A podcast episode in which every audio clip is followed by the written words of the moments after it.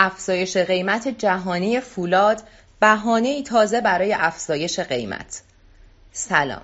در هفته ای که گذشت علیرغم ثبات نسبی قیمت دلار شاهد افزایش قیمت مقاطع فولادی بودیم که این بار این اتفاق دلایل متفاوتی نسبت به دفعات قبل داشت. در حال شنیدن یکی دیگه از تحلیل های هفتگی بازار آهن و فولاد آسترون هستید. با من مینا افجه همراه باشید.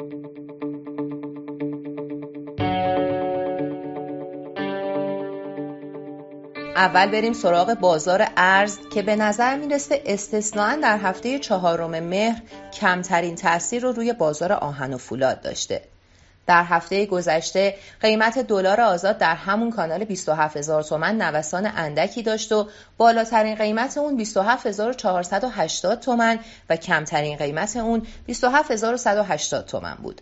اگر بخوایم میانگین بگیریم به این نتیجه می‌رسیم که متوسط قیمت دلار در هفته چهارم مهر نسبت به هفته سوم کمی کاهش داشته. دلار نیمایی هم همون حرکت در محدوده 23400 تومانی رو در هفته گذشته هم تکرار کرد. علیرغم تثبیت قیمت دلار در هفته گذشته شاهد افزایش قیمت مقاطع فولادی بودیم در هفته چهارم مهر قیمت میلگرد و تیراهن مجددا به مرز 16 هزار تومن رسید و قیمت قوطی پروفیل علیرغم تداوم کاهش نسبی قیمت ورق سیاه افزایش پیدا کرد. اما ببینیم که کدوم عوامل باعث افزایش قیمت مقاطع فولادی در هفته گذشته شدند.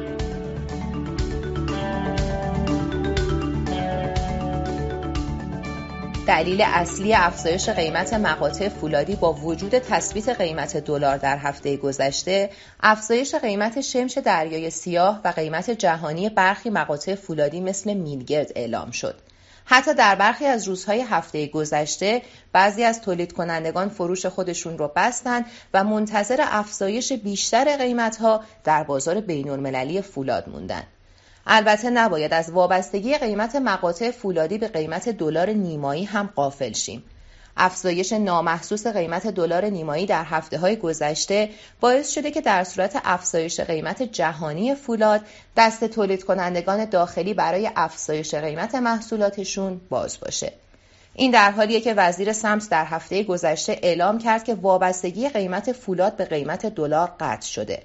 از طرف دیگه تولید کنندگان فولاد هم پس از این صحبت ها از ترس تغییر فرمول قیمتگذاری فعلی به فرمول های ناکارآمد و رانت پرور قبلی با افزایش قیمت محصولاتشون به منظور جلوگیری از ضرر آتی واکنش نشون دادن. یکی دیگه از دلایل افزایش قیمت مقاطع فولادی در هفته گذشته جو روانی ناشی از احتمال رسیدن قیمت دلار به 284 هزار تومن در آینده نزدیک بود. در هفته چهارم مهر گزارشی منصوب به سازمان برنامه و بودجه منتشر شد که در اون پیش بینی شده با تداوم تحریم های بین المللی قیمت دلار تا سال 1406 تا 284 هزار تومن می‌رسه.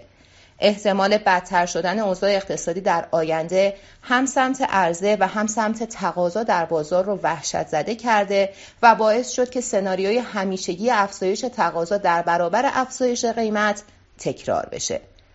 در بورس کالا هم در روز سهشنبه گذشته از مجموع 132010 تن شمش فولادی عرضه شده در بورس کالا 101 هزار تن اون با قیمت نهایی 14255 تومن به فروش رسید. و در روز چهارشنبه هم از مجموع 103309 تن میل گرد عرضه شده در بورس کالا 79701 تن اون با قیمت نهایی 15494 تومن مورد معامله قرار گرفت.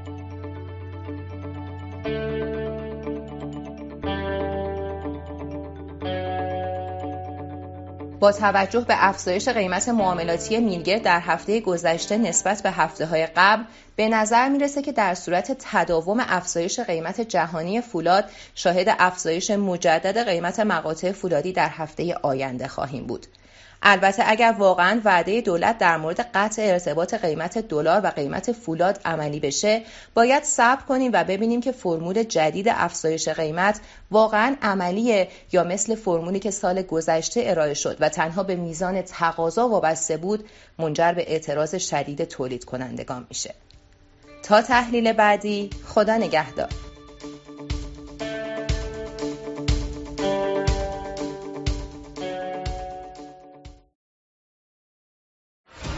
آسروم آسوده از آهن و فولاد.